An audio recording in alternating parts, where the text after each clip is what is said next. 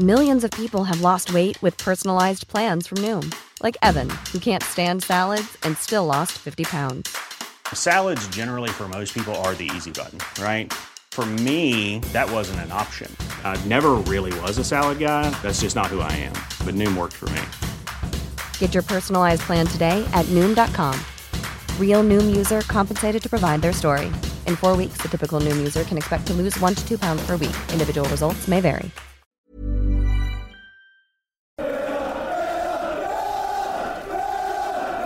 Hello and welcome back to another edition of the Holtecast. Cole Pettem here, as always, and of course, we're here to talk all things Aston Villa Football Club with a two-one win at Villa Park against AZ Alkmaar in the UEFA Conference League. Of course, or UEFA Europa Conference League, I should say. I'm always going to screw that up, so I do apologize for that. But regardless, that makes it 15 wins on the bounce for Villa at Fortress Villa Park. Happy days. We're going to break this down for the next little bit, and then we'll touch on the Fulham match heading into Sunday's action a little bit later on. So stay tuned for that. But of course, it's not just me, it is Mr. Tom Nightingale ma- making his monthly appearance at this point. Not shots fired, but uh, you're having the consistency of one Moussa Diaby these days, Tom. So uh, that that is something um, in terms of ratio is actually pretty good in Villa uh, Villa world, even though some may not agree with it. So how's it going for you? Sorry to throw you under the bus.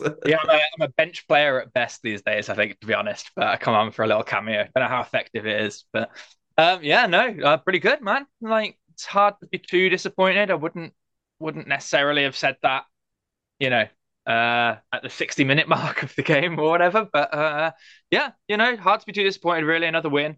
Um, I didn't think we played massively well, but for any of my any of my diehard fans for the of this podcast, they'll know that I like to trot out the same line every time, which is that if you don't play well, just make sure you win. And I think after that, the Forest disappointment um, to bounce back was a really big, you know, bounce back was really big, I think, today. Um, and what a fantastic goal to win it. You know, unbelievable. So, yeah, you know, hard to be too. Destiny's in our own hands, I think, in the group now.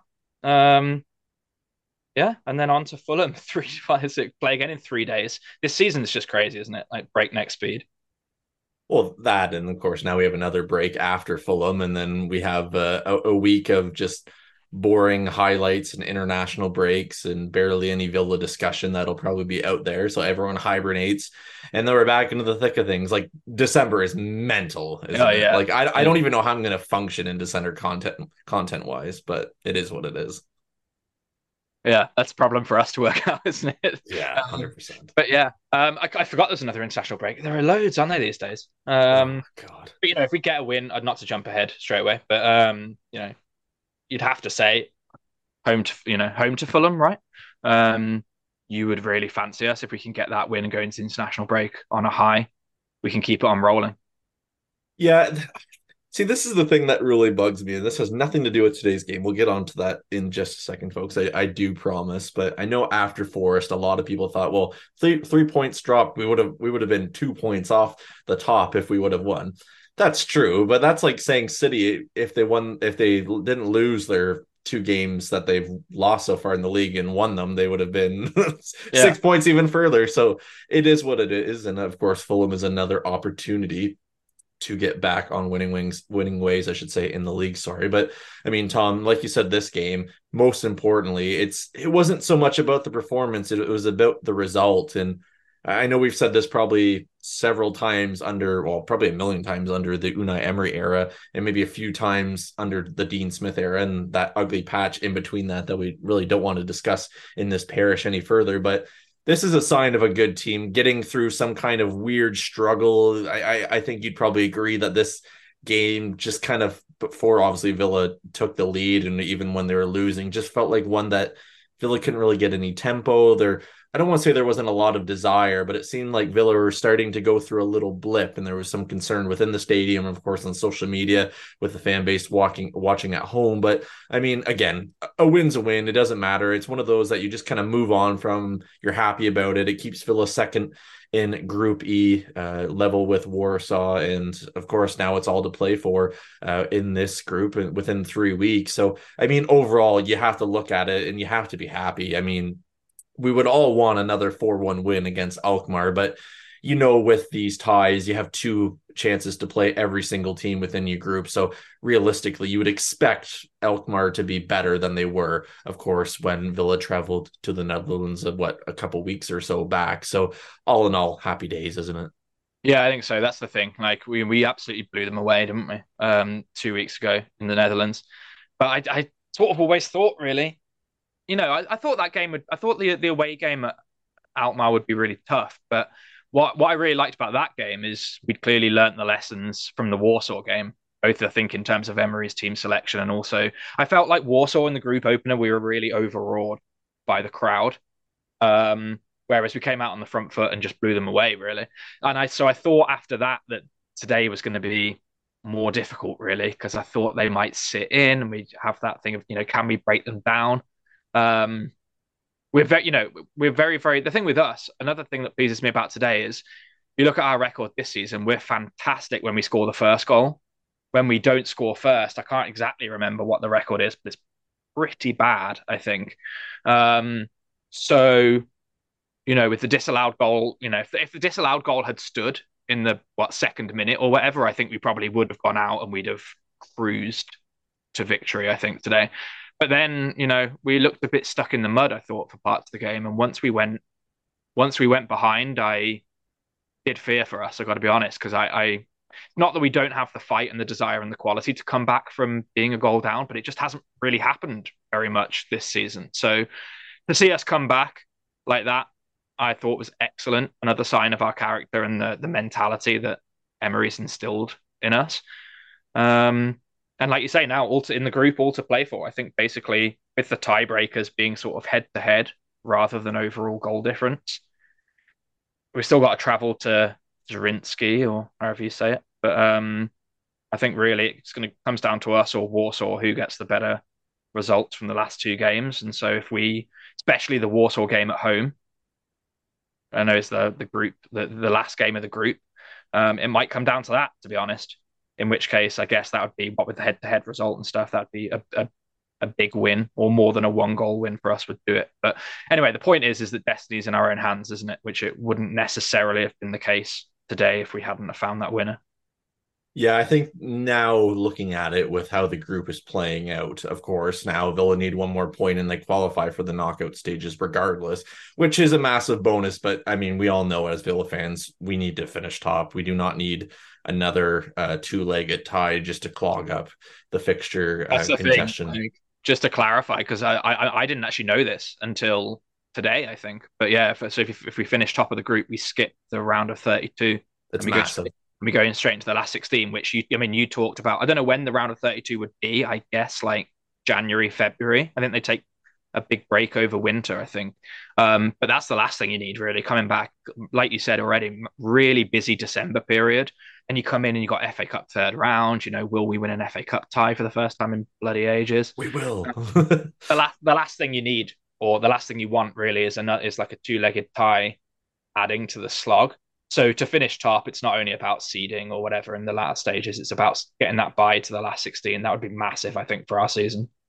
Yeah, exactly. And I'm just looking up to see when the knockout, they call it the knockout round playoffs for the uh, round of 32. So they would be on the 15th and 22nd of February, of course, of next year. So the 15th of February, I'm looking at this live time. So if people think I'm struggling, the struggle is real. Um, that would be in between, um, let's see here. Oh my God, I have it all screwed up um, and all buggered up. Let's see here. I apologize for this delay, but I'm sure everyone's loving me just pausing. That would be in between uh, United at home and I think Fulham away, which the Fulham game would be two days um, after that. So they'd probably have to move that, I would imagine. And then, of course, the one on the 22nd.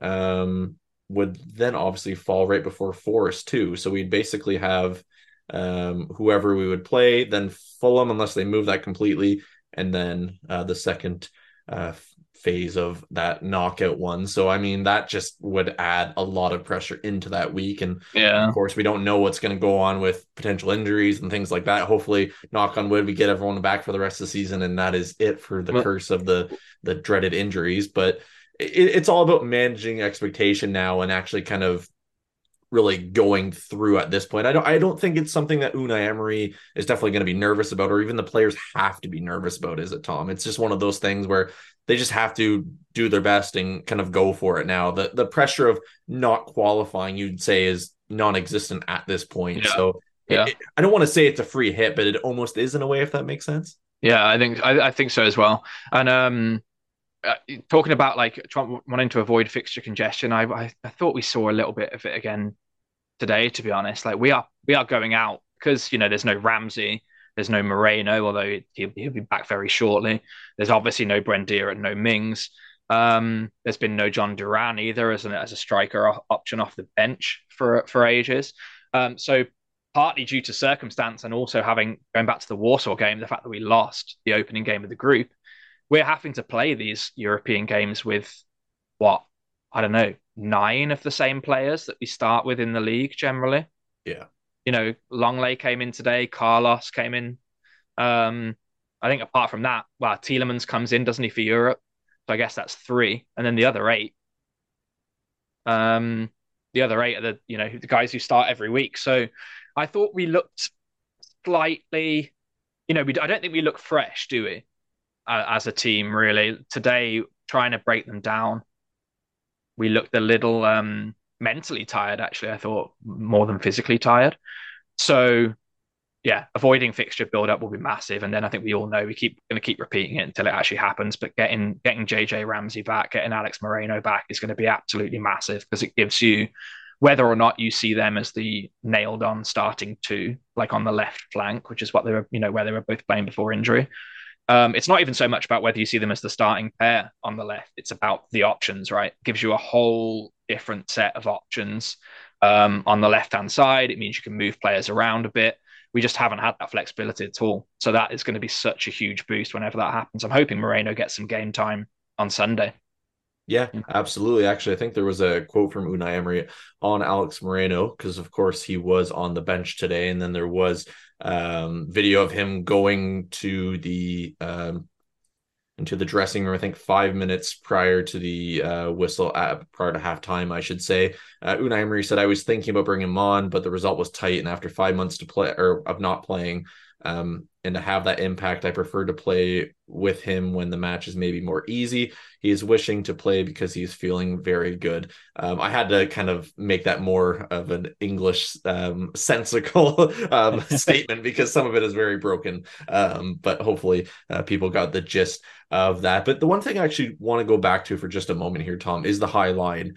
I mean, it is typical Unai Emery to do this. He's not going to deviate away from it.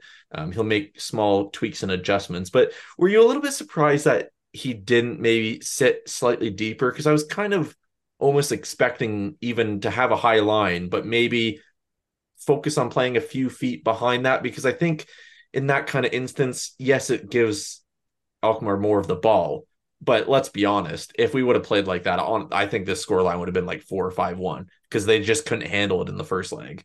And I was kind of surprised we approached that. I know we're the home side, so you want to kind of have that impetus and have more of the ball. But what did you make of that? I mean, it's it's kind of the big issue to debate, isn't it? I think for our season so far. Like I have to say, in general, I'm a I'm a, a fan of this high line defending. Sure, it's risky. it's certainly risky but you have to say that more often than not, we get it right. You know, the number of times I'd love to see the stats. The number of times we've caught people offside um, this year is great. That's clearly a targeted ban, and it works more often than not. But I am. A, it is. It is not my place to question Lord Unai. Yeah, true.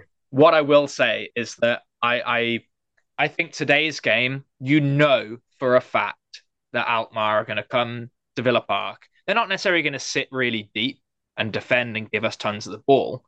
But their game plan is counter attack all day long. You know it's going to be that. So to play that high line is very risky. I will the one the one caveat I will give for this for this is that their goal, the replays that I've seen and the angles that I've seen, it's I mean, offside. he looks offside, doesn't he? yeah. So that's that is the caveat for that. Um, maybe we did execute it perfectly again, um, but it, it's certainly a risky strategy. I, I I can't help but feel that if we'd have sat back a little bit more, sat that line even two yards deeper today through the game. You, surely you're then forcing Alkmaar to get the ball down on the ground and try and play through us, which I don't believe they would have been able to do. I know we have a second choice central defensive pairing out there, um, but I can't really see a world in which Alkmaar like win the game if we if they have a little bit more on the ball and we ask them to play through us and we sit slightly deeper. Whereas their tactic all day was it's like rugby, it's kick and run. You know, yeah. kick, kick, kick down the line, kick over the top, and run onto it. Um, we caught them offside a bunch of times, so I guess you know, I guess on balance it worked again. But it's just I don't know if it is necessarily a catch-all solution. But hey, all's well that ends well. well, it's kind of funny because I feel like VAR is made for the way Unai Emery plays because when you're playing such a high line, a lot of these potential offsides are going to be reviewed because of such close calls continually, mm. which they have been since he's became Villa boss, and of course, and probably previous instances as well. It's kind of weird, of course, because we know the Clement Lenglet goal now um, has come out with the official saying it was actually onside, and Leon Bailey was with how that passage of play was. I kind of thought it was odd that it wasn't considering that Ollie Watkins headed it. It was basically cleared off the line and then by that time Leon Bailey was onside. But anyways, whatever. Then there's that one, and then of course the very weird angle that they gave basically everyone watching on the TV for uh, their goal. It looked like um, the AZ striker was offside. So I mean, all in all, everything works out. We can't be too mad. you, you look at, of course, Diego Carlos's goal and the fact that Boubacar Kamara didn't score that, yeah. put it about 30 yards outside of Villa Park, didn't touch anybody. We got a corner from it. I, I think it was a little bit of sympathy that he missed that one, wasn't yeah, it? I, mean, we, I mean, we do have to talk about that, don't we? Because that is that is never in a million years a corner. I genuinely think that the referee thought there's no way that Kamara has missed from there.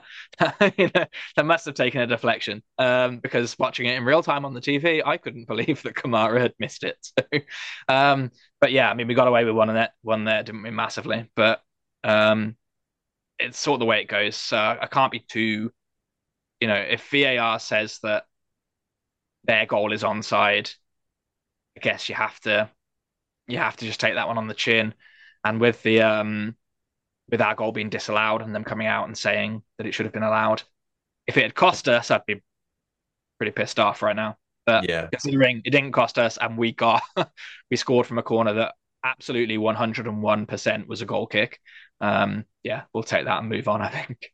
Absolutely, I did like this note from Jacob Tanswell pre-game. Of course, he was um, reporting at the game and was watching Alkmaar do their their warm ups. And he says AZ are doing a shooting and crossing warm up inside the box under no pressure with no defenders. Probably eighty percent of their shots have missed the target, which is quite funny. like, I saw that. Well, yeah. To be honest, if I was Unai Emery, I, am assuming he probably wasn't out there for warm ups, or he's probably sitting inside planning till the very last second prior to kickoff. But if I even caught wind of that, I'd be thinking, okay, let's sit back and absorb this because they're not going to hit the target anyways. But I, I mean, it worked uh, out. I do think that striker Pavlidis, um, I mean, he scores a lot in Holland, which I don't know, say what you will, but he, I, I, think he's a pretty good player. You know, he runs the line very well. His finish was very good today. Um, I wouldn't be surprised to see him all no disrespect to Alkmaar, but I wouldn't be surprised to see him get moved. I wouldn't be surprised to see him at Fulham in January. Wouldn't that be a very Fulham striker? that would be a very Fulham striker. Actually, um, yeah, but yeah, I mean, you can't be too you can't be too disappointed, can you? Really, one one player I would like to mention is I thought that generally a few misplaced passes here and there, whatever. I thought that Youri Tielemans had a very good game today. I think he's done pretty well. He was he was ropey very ropey for the Warsaw game um, in the opening group game. But then, to be quite frank, like wasn't everyone. Uh, I think we were very overawed in that game, and I think while Unai Emery is a European football expert, I do not think that Aston Villa Football Club are European football experts in this day and age, and I think the that got to us a little bit. Um, but the last three games in Europe, I think Tielemans has been excellent in midfield. Um, and I thought he was quite possibly our best player today, driving forward, you know, spraying passes around, winning the ball back. Um, so it's good. It's another good indicator. We've talked about the lack of depth with Ramsey and Moreno um, injured, but being able to drop players like Youri Tielemans into the midfield for games like this is, um, I mean, it's levels above where we where we were, isn't it, a few years ago? Well, see, that's the thing. Like, I'm not the biggest fan of him being more of a in a pairing two in the midfield, more of a holding role. Of course, he was playing much more advanced than uh, the big boob himself, Boubacar Kamara. Um, I, I mean, it, it's telling, and of course, you have the opportunities when you're playing. Um, no disrespect to Alkmaar, but when you're expecting to have plenty of the ball and there's less pressure because there has been and it's proven to be so far in this group that you can play him a little bit further back. But I don't know. Personally, I thought he should have been where Diaby played a little bit further forward today because we saw that, of course, in the previous leg that he was absolutely unplayable. And I, to be honest, the way that which Diaby played today, I feel like Tielemans would have benefited more than Diaby did. What have you made of Diaby lately? Because I, I don't want to be too harsh, and I, I don't think there's any reason to, but I feel like lately, aside from, uh, of course, I think it was what he scored against West Ham, didn't he, or something like that? I think was the last one. Had a very good performance there. It just seems like he's fading in and out a little bit over the last month or so than we'd probably like. But I mean, again, it's still probably growing pains, a little bit of inconsistency, and then with all the fixture congestion added in, it just probably more would you say it's more of a circumstance that we can't rotate enough to give him more rest so maybe he's not showing off more consistent quality maybe in the league or what have you kind of made of him over the last little bit? Yeah i don't really know like to be honest. I, I he's, he's a quality player. His speed is a huge asset and he i, I love that how directly he drives forward. Um and i guess you know i said this we've said this a few times i think about like leon bailey and you can say it about most players who play mostly as wingers is that that position in a way is quite a thankless position to play. And I mean, I know I've criticized Leon Bailey before in the past, um, but it's quite a thankless position to play, I think, because you are burdened with having to create. You know, you're burdened with having to, you have to get the ball down on the floor, take on defenders, drive at goal. You got to work the, you know, you got to work the channels. You got to, you know, you got to be able to cut inside, you got to be able to cut outside, you got to be able to cross, you got to be able to shoot, and more most of all, you've got to be one of the players who shows the most attacking impetus and try and beat defenders. And when that is your role, like obviously a lot of a fair amount of the time that's not going to be successful because you have to try so much in a game. Um, overall, I'm very pleased with his contributions. Um, I think he's got that kind of explosive quality that not many players in our squad have. I do think it will benefit him as well as us to have people like Ramsey back because it's been either Diaby and Bailey or Diaby and Zaniolo so far. If you bring Ramsey back and you put Ramsey into that kind of attacking midfield slash winger rotation, you do add a whole other dimension, I think, because I think while Bailey, Diaby, and Zaniolo all have their benefits, you know, they all they all have serious talent and they're all quite good at getting the ball down and running with the ball. I th- I just feel like when whenever Ramsey runs with the ball, I think we said this a while ago on a on a on a pod. Ramsey running with the ball quite a lot of the time reminds me of Grealish. Yeah, to be honest, because he it's the ball sticks to him. You're not going to get it off him. No, you're not going to get him off. His balance is unbelievable. I don't know. I don't know how he's pretty slender guy. He just doesn't really get knocked off the ball. And Ramsey, I do feel certainly has the makings of a player who, as an attacking midfielder or a winger, can do pretty much everything in a way that I feel like Leon Bailey necessarily can't. I don't feel like Zaniolo, from what we've seen of him so far, can.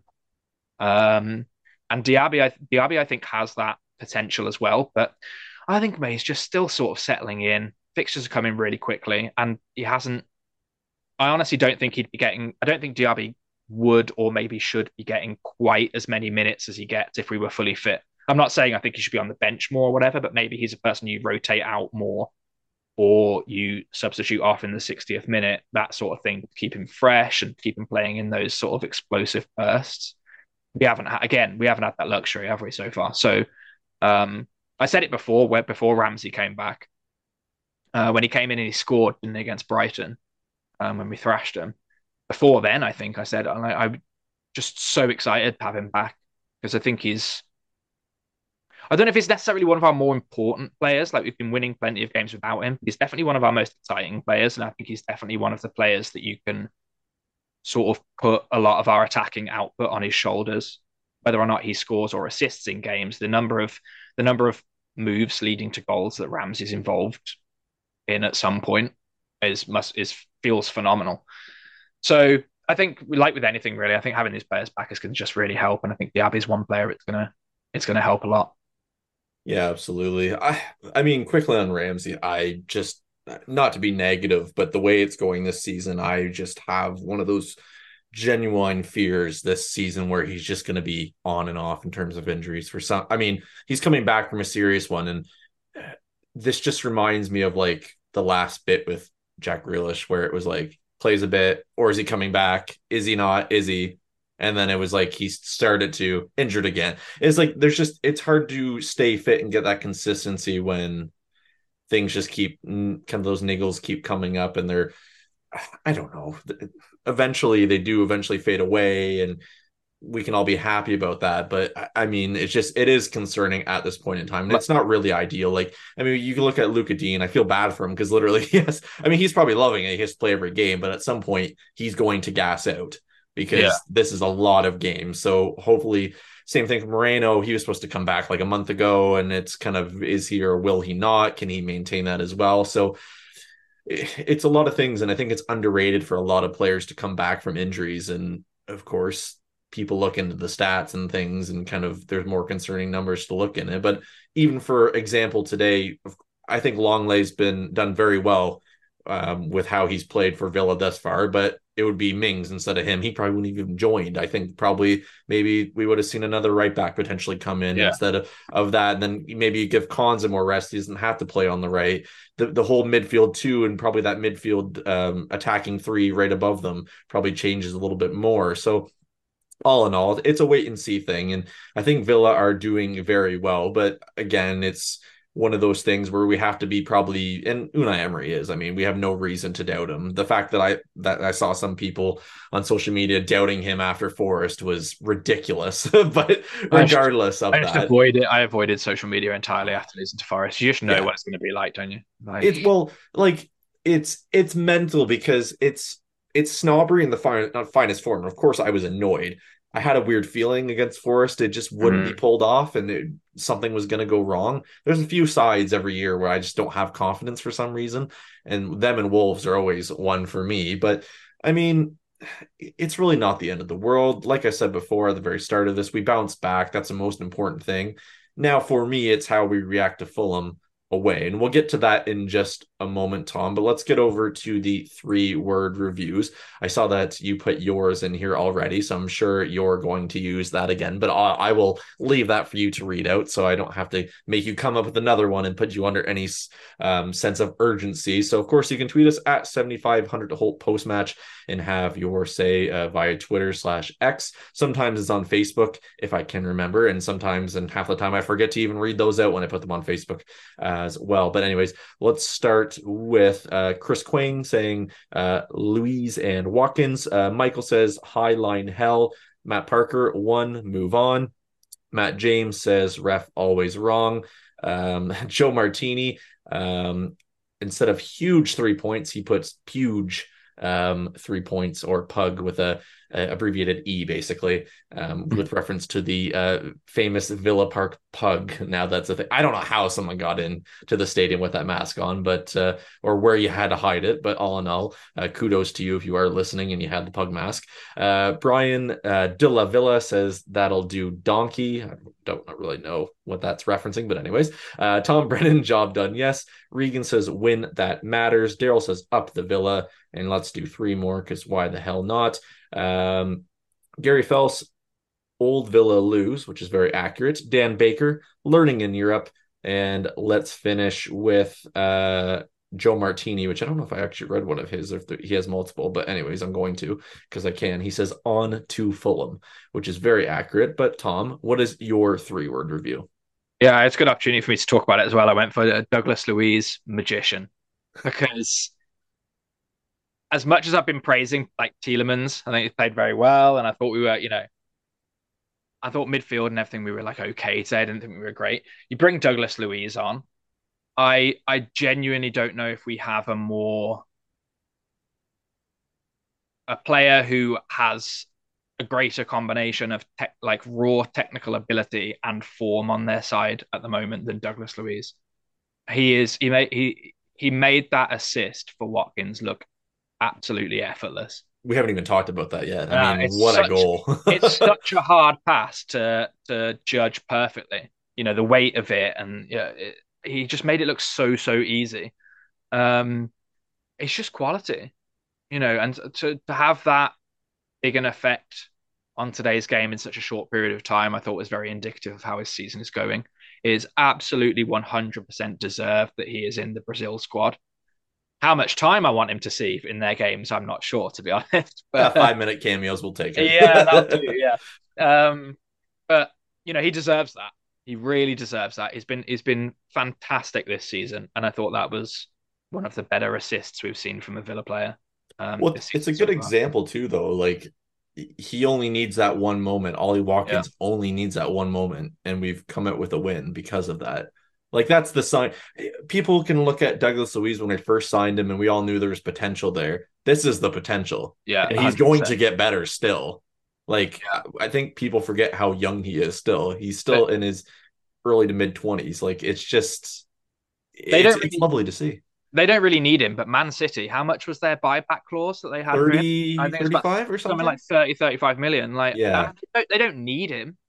But if you're looking at great investments and everything, they, you know, there must be a couple of people at City, I think, thinking that was a big missed opportunity because when he's playing like this, genuinely, I think he's worth double that this season. The way that he's playing, I think he's worth 50 million.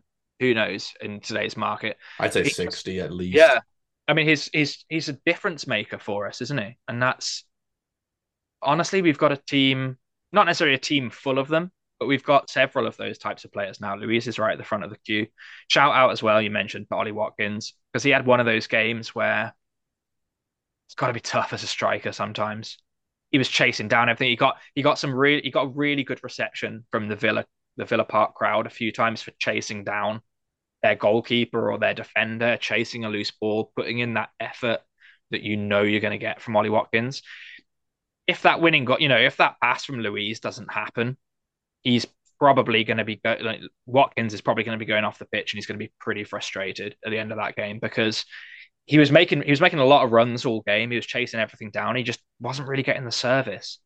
the Diaby and Bailey and people tried, um, but to be fair to Alkmaar, they were they're very resilient.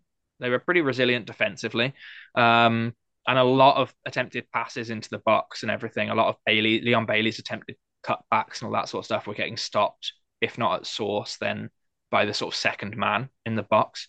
So it's kind of game that uh, for a striker like Watkins, who puts in that work rate and everything, feeding off scraps for a game, got to be really frustrating. So for him to nail the timing of that run, for him to get that service from Luiz and score the winning goal, I'm just thrilled for him. And I mean, I, I put this on I put this on start on Twitter after the game, but like Ollie Watkins now, 10 goals this season for Villa. 10 goals and five assists in 14 starts this season for Villa. Like those are getting towards elite numbers if they're not already outright elite numbers. He's become he's become that player. He's always going to score in fits and starts. It's just the player he is. He's ne- Ollie Watkins is never going to be a player who plays 38 Premier League games in a season and scores 25 to 30 goals. I just don't think that's him, to be honest and that's fine if you've getting if you're getting goals from elsewhere, which this season we have been, right? With players like Luiz. But what you are going to get from Ollie Watkins is you're going to get runs of fantastic form. And you're also, more often than not, the biggest transformation I've seen in Watkins recently is that it used to be the case where he waited all game for a chance. He got it and he missed it in a lot of games. Now he scores it more often yeah. than not. Look at today. And it's just fantastic. It's another yet another sign of the overall top to tail improvement that we're seeing under Emery. Still a work in progress. It's fantastic.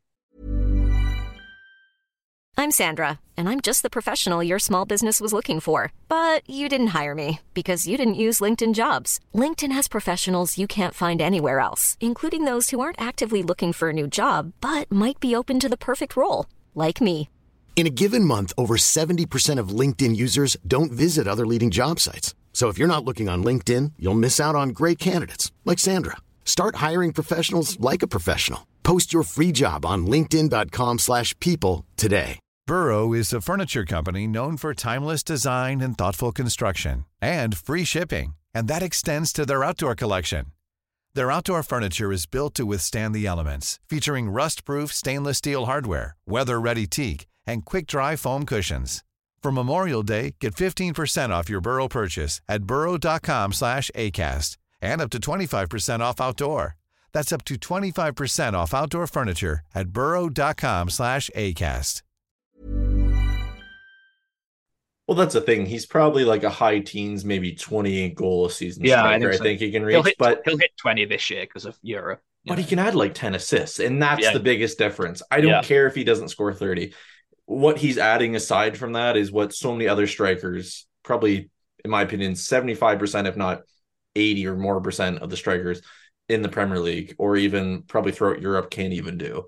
Yeah. He's I know people will call, for example, like Haaland the complete striker, but I mean, for me, I love Watkins because he adds everything Yeah. and like he's the per I, I mean of course I'm, I'm sure and I'll get to it in a second but I'm sure Fabrizio Romano will link him with a link to Arsenal in, in January as well as he just did to Douglas Luiz but um thanks Fabrizio um but he just adds so much to this Villa team and again like you said it doesn't really matter who's scoring the goals as long as we're scoring them but Mm. he's if he's not scoring he's assisting most of them so Yeah. again it- it's a major outlier and I think it's something that is massively underplayed probably within many areas of the media world. Um, and you know what? Continue to do so because then there's less links and less things of Villa fans panicking online and uh, by themselves internally. Um, but regardless of that yeah I mean to Dougie, Dougie Luiz for a second like when I we were talking of course pre-recording Tom and I mentioned that Fabrizio Romano was saying that he's Arsenal's number one target. They'll revisit it in January, which I love how he brings it up after a win. Like he's always known that it's guaranteed.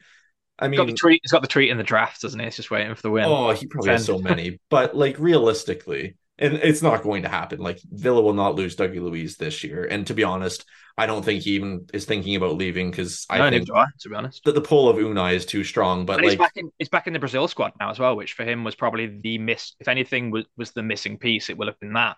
Yeah. And now you know now that he's getting that recognition with us, you know. part of me is almost like, you know what, come in for him in January because you're gonna like, and I I mean this with all seriousness, it's not gonna happen, but they would have to pay over 100 million I because you have January inflation and all of that, and I'm not even kidding because to get him out of this side, it's going to cost at least that. When did when did he sign? I've lost track now because we had a we had Was a last year? of new contracts, but it was you know it's relatively recently Yeah, for sure. So he's got something like four years on his deal at least, I think. yeah, Um, and he's arguably, I mean, I can't definitively name a Villa player who's playing better this season than Douglas Luiz is. So honestly, I don't think you're, I don't think you're far off with that sort of ballpark valuation. And the mo- the most important thing is that if somebody comes in, they get laughed out of the room. You know, it's not even really about the money, is it? This in Jan, certainly not in January. There's no Um, pressure with Villa anymore in terms of oh we have to sell, we have to do this, and Yep. it, it's going to take a negative impact. If we sell someone, it's for nowadays, it's for uh, top money. There's already probably two or three replacements already in mind, and there's a kind of a coolness and calmness Yeah. even when you're losing someone of quality. So I have no concerns, and I mean it's not really even a talking point, but I did want to bring that up because that just it, it annoys me so much because it's well, it's lazy journalism to be honest. It's just for clicks basically and to get followers on social media. But anyways, Tom, who was your man of the match against Alkmaar on this fine Thursday? Yeah, it's a tough one because, like I said, I didn't think we didn't think we played massively well for most of it. I've got to be honest. Um, I think I'm going to give it to. I think I'll give it to Tielemans. I've mentioned him already. He he certainly wasn't perfect. I don't think any Villa player was anywhere near perfect today. Really, it was another one where I think we've won a game where we were seven out of ten, maybe. Um, some people might even argue less for most of the game. Um, but Tielemans, the thing that it's not necessarily just the performance today, it's the way he's sort of, you know, there was speculation coming out of Belgium, wasn't there, a while ago about, and I think he said he's, there's a suggestion that some of his words were taken out of context or whatever. But the, the, the gist of what he actually said was that he sort of wants to be competing for starts. Like every player would like to be starting, wouldn't they? Rightly he hasn't so. started, he hasn't started. He hasn't started a game in the Premier League. I don't think he's come off the bench every time because how are you going to break up Luiz and Kamara? You know, um, but the way he's reacted in the last month or so in the European appearances he's made, um, is really really great to see. You know, he he knows he has a bit. He knows he has a significant role to play. Like okay, no midfielder wants to be the first choice depth option. You want to be the first choice option. But if you're if you can't be the first choice option, then when you step in, you need to do the vast majority of what you do well, and you need to have decisive impacts on games and be a major reason why the team are winning games. And I I feel like again, I feel like today he was that, and I feel like most of the time he plays in Europe now, he is that. And he's even starting to show flashes of it in the in the Premier League. Like I, I wouldn't want to lose Luiz or Kamara to like one game suspension or like a little knock that keeps them out for a game. But whereas in the first few weeks of the season, or certainly last season, it might have been panic stations if that happened. I'd feel pretty confident really about about Tielemans stepping in because I think he's he's brought his level up from where it was in the first sort of month or you know maybe even longer of the season. Yeah, and like that's the thing with him too. Like I was kind of questioning the comments that were brought out, and of course they were probably taken into a, a more negative context once they're shared around, and I had my opinions on them. But when I think about it now, him coming to Villa and probably talking to Unai Emery, it was more so, look, we're planning to go deep in uh, at least one domestic competition in Europe, assuming we qualified at that time, which of course I think everyone was very confident. You're going to get more than enough games. And I think by the end of this season, I think it's going to prove that. Now, if it was, I don't think he would have came here if we were just playing in the Premier League. But like the fact that you probably look at that number, and I think he'll be happy with it. And he's growing into this team as well. And again, like you've said before, he makes such a good impact as a, a deep line playmaker. He can move even further forward in Diaby's role. And I, I think that helps Diaby too, because you know what, if Diaby goes through a little bit of a niggling injury phase or he's massively out of form, that gives someone like Tielemans. And of course, we even have Zaniolo that apparently can play down through the middle at times as well, which mm. I mean is a conversation for another day because um, I know we'll take too long if we get onto that. But um, all in all, I, I think he offers so much. I'll throw one in for my man of the match slash match ball, and I'm going to give it to John McGinn. I actually thought he was very efficient today. Didn't really notice a crazy amount of what he did, but of course, his normal twists and turns, drawing fouls, uh, very combative. Of course, he had the opportunity where he basically zipped by two players, and then I think it was the third one. Um, kind of got a, a hold of his uh, effort on the on the uh, Alkmaar goal, and then it didn't even make it to the goal. But I think he was very lively, uh, showing some of that leadership. No. And uh, I mean, I would probably give it to Tielemans as well, but just to be different, I'll give it to John McGinn. You know who? Uh, you know who McGinn kind of reminds me of these days. Like you, you to your point about you not really noticing him necessarily what he does. He reminds me a lot of uh kind of role that James Milner played in the mm. O'Neill team. There was a because there were times where Milner played more centrally um, than out wide for us, and he was always that guy. I thought he was. I think it was after I can't really remember. I might be getting my timeline mixed up, but I'm pretty sure it was after Barry left. He sort of played centrally more often, and he was doing that stuff. You know, he was spraying passes around. He was winning the ball. He was beating players, even though he's not quickest and he was doing a lot of that unsung dirty work and doing it all very well. McGinn does that week in, week out now for us. You know, I I cannot remember that really the last time because we had spells, didn't we, kind of as a fan base where we like McGinn's looked a bit off for the last few weeks or whatever. I can't really remember. I don't. That hasn't happened under Emery. I don't think, as far as my memory serves me, it certainly hasn't happened this season. He's just so so consistent for us these days. Absolutely. Now, Tom, Fulham on Sunday. I mean, they're not having the greatest run of it so far uh, this season. They're sitting in 15th with three wins, three draws, five losses. Uh, let's see, that puts them on 12 points, minus eight goal differential. Of course, they lost Mitrovic um, very early on in the season, of course, before the transfer window in the summer closed. Um, I mean, that's a big ask to replace those goals in any side because he is such a crucial player for them. But how you feeling about this one? I, I expect this one to be similar to the way Villa played them at home last season. I personally I don't expect anything but a Villa win on this one. That's not me being cocky. I just oh yeah. Anytime Villa at home, especially, I expect nothing but all three points. But how are you feeling about this one? I, I, I still I still have it's PTSD. I still have a bad time outright stating Villa not have to win that game in terms of like importance necessarily, but like Villa have to win Fulham at home, really. Like if we want to be as serious a team as we are. Because like Fulham, you said three wins. I was looking at this before we recorded. Fulham's three wins in the Premier League this season have been against Everton, Luton, and Sheffield United. Yeah. They've only won one away from home, and that was Everton on the opening day. And to be quite frank, Everton then looked like the worst team in the league at the start of the season. Um, you've got to beat them, haven't you? Really? And honestly, I'm not. I'm not really concerned that we won't beat them. It, it sound. It really sounds like overconfidence, but I don't think it is. It's. It's. Look at Villa's form. Look at Villa's talent. Look at the the confidence with which Villa are playing, and also as we've talked about already on this pod and on others, the way that we, the way that we, the way that we win games. We don't necessarily blow teams away every time, but Forest aside, really, in the last two months at least, we grind we grind out wins when we have to. You know, we're gonna we're gonna have the vast majority of the ball. You'll have to be a bit careful of people like Willian if he's fit. I've lost track, but you have to be a bit careful of players like Willian on the break. It's going to be a similar thing. Like honestly, our high our high line is going to be tested again, unfortunately. Um, but we're going to have most of the ball. We are going to we are going to create more than enough chances to win that game. Honestly, twice over.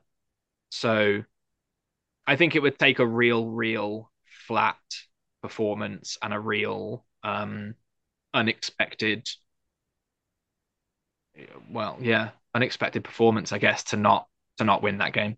And it feels really good. It feels in a way, it feels weird to say that. Like I said, I don't like being that confident about Villa. It feels wrong, but it also feels really good that genuinely, especially when we play at home, it's how I feel most games now. That's the Unai Emery effect. Well, when you won 15 on the bounce at home, I, I oh, feel like you, yeah, we'll be cocky, arrogant Villa fans when that kind of things happen. But I also kind of feel like heading into this weekend, I feel like this is an important game in the sense that it, it's a perfect time to kind of keep up with everyone else, keep that kind of momentum, reestablish it a little bit. Obviously, after the loss uh, to Forest, because you have Spurs playing Wolves. I mean, Wolves aren't necessarily easy to beat by any means this season. They'll give anyone a game. Uh, let's see here. You have Burnley against Arsenal. You'd expect Arsenal um, to win that one. Newcastle, of course, if they win and Villa lose, um, they would jump ahead of us. Uh, looking even further, Brighton play Sheffield United. Liverpool play, uh, play Brentford. That's not an easy one, of course.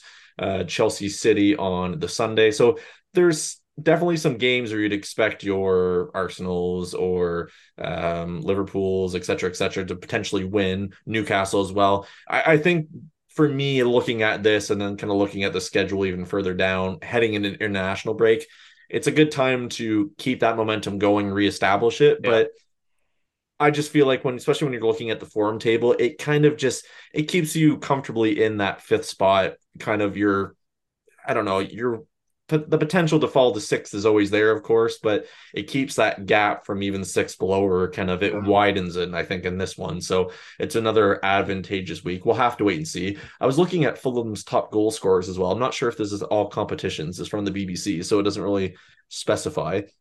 Uh, but their top scorer this season. Do you want to guess who it is? I knew you were going to ask me. Uh, uh, I don't know. I, to be honest, I haven't. I can't remember watching. I watch quite a lot, you know. Um, of non. It's not Willian. I'll give you that.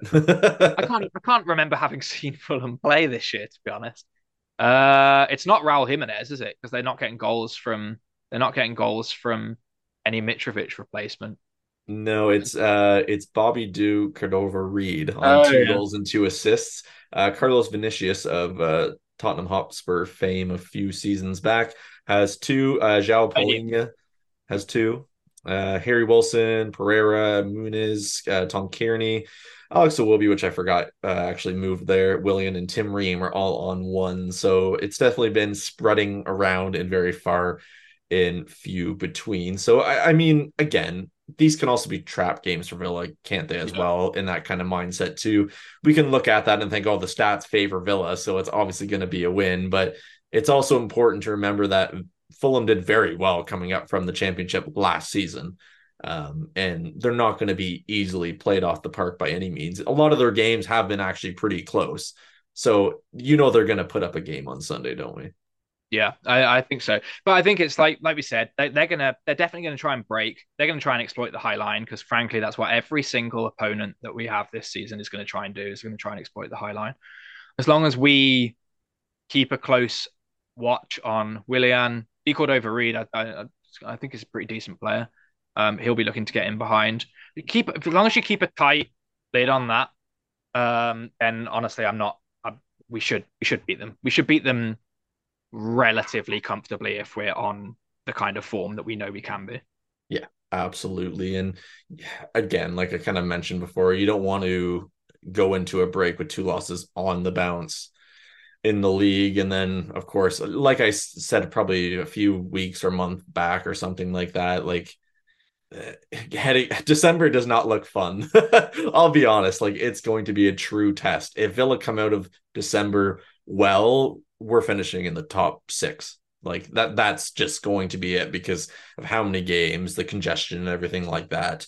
It's kind of a it's a a make it or break it month for a lot of sides, especially ones that are challenging uh, within the top six and even further down with the teams that are hoping to stay up or really accomplish something positive this season. But we'll have to wait and see. But uh, Tom, do you have anything else that we should talk about, or should we call it quits on this one?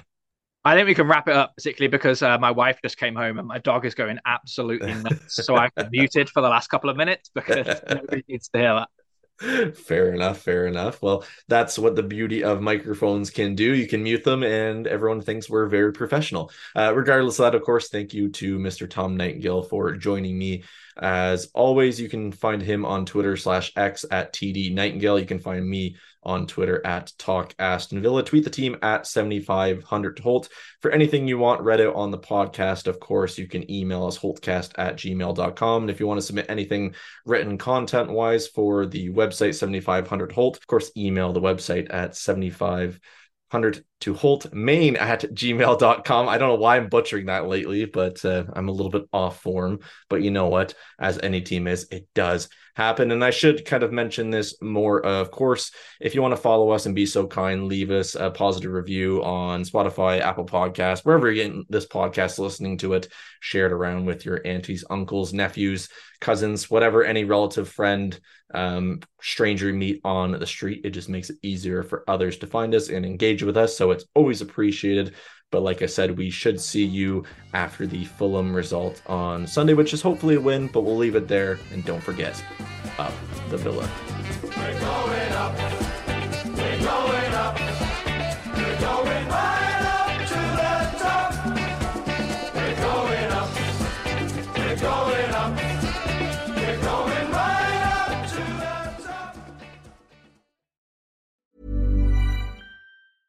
Hey, it's Danny Pellegrino from Everything Iconic.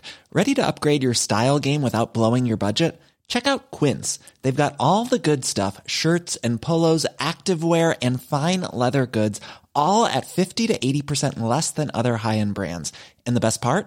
They're all about safe, ethical, and responsible manufacturing. Get that luxury vibe without the luxury price tag. Hit up quince.com slash upgrade for free shipping and 365 day returns on your next order. That's quince.com slash upgrade.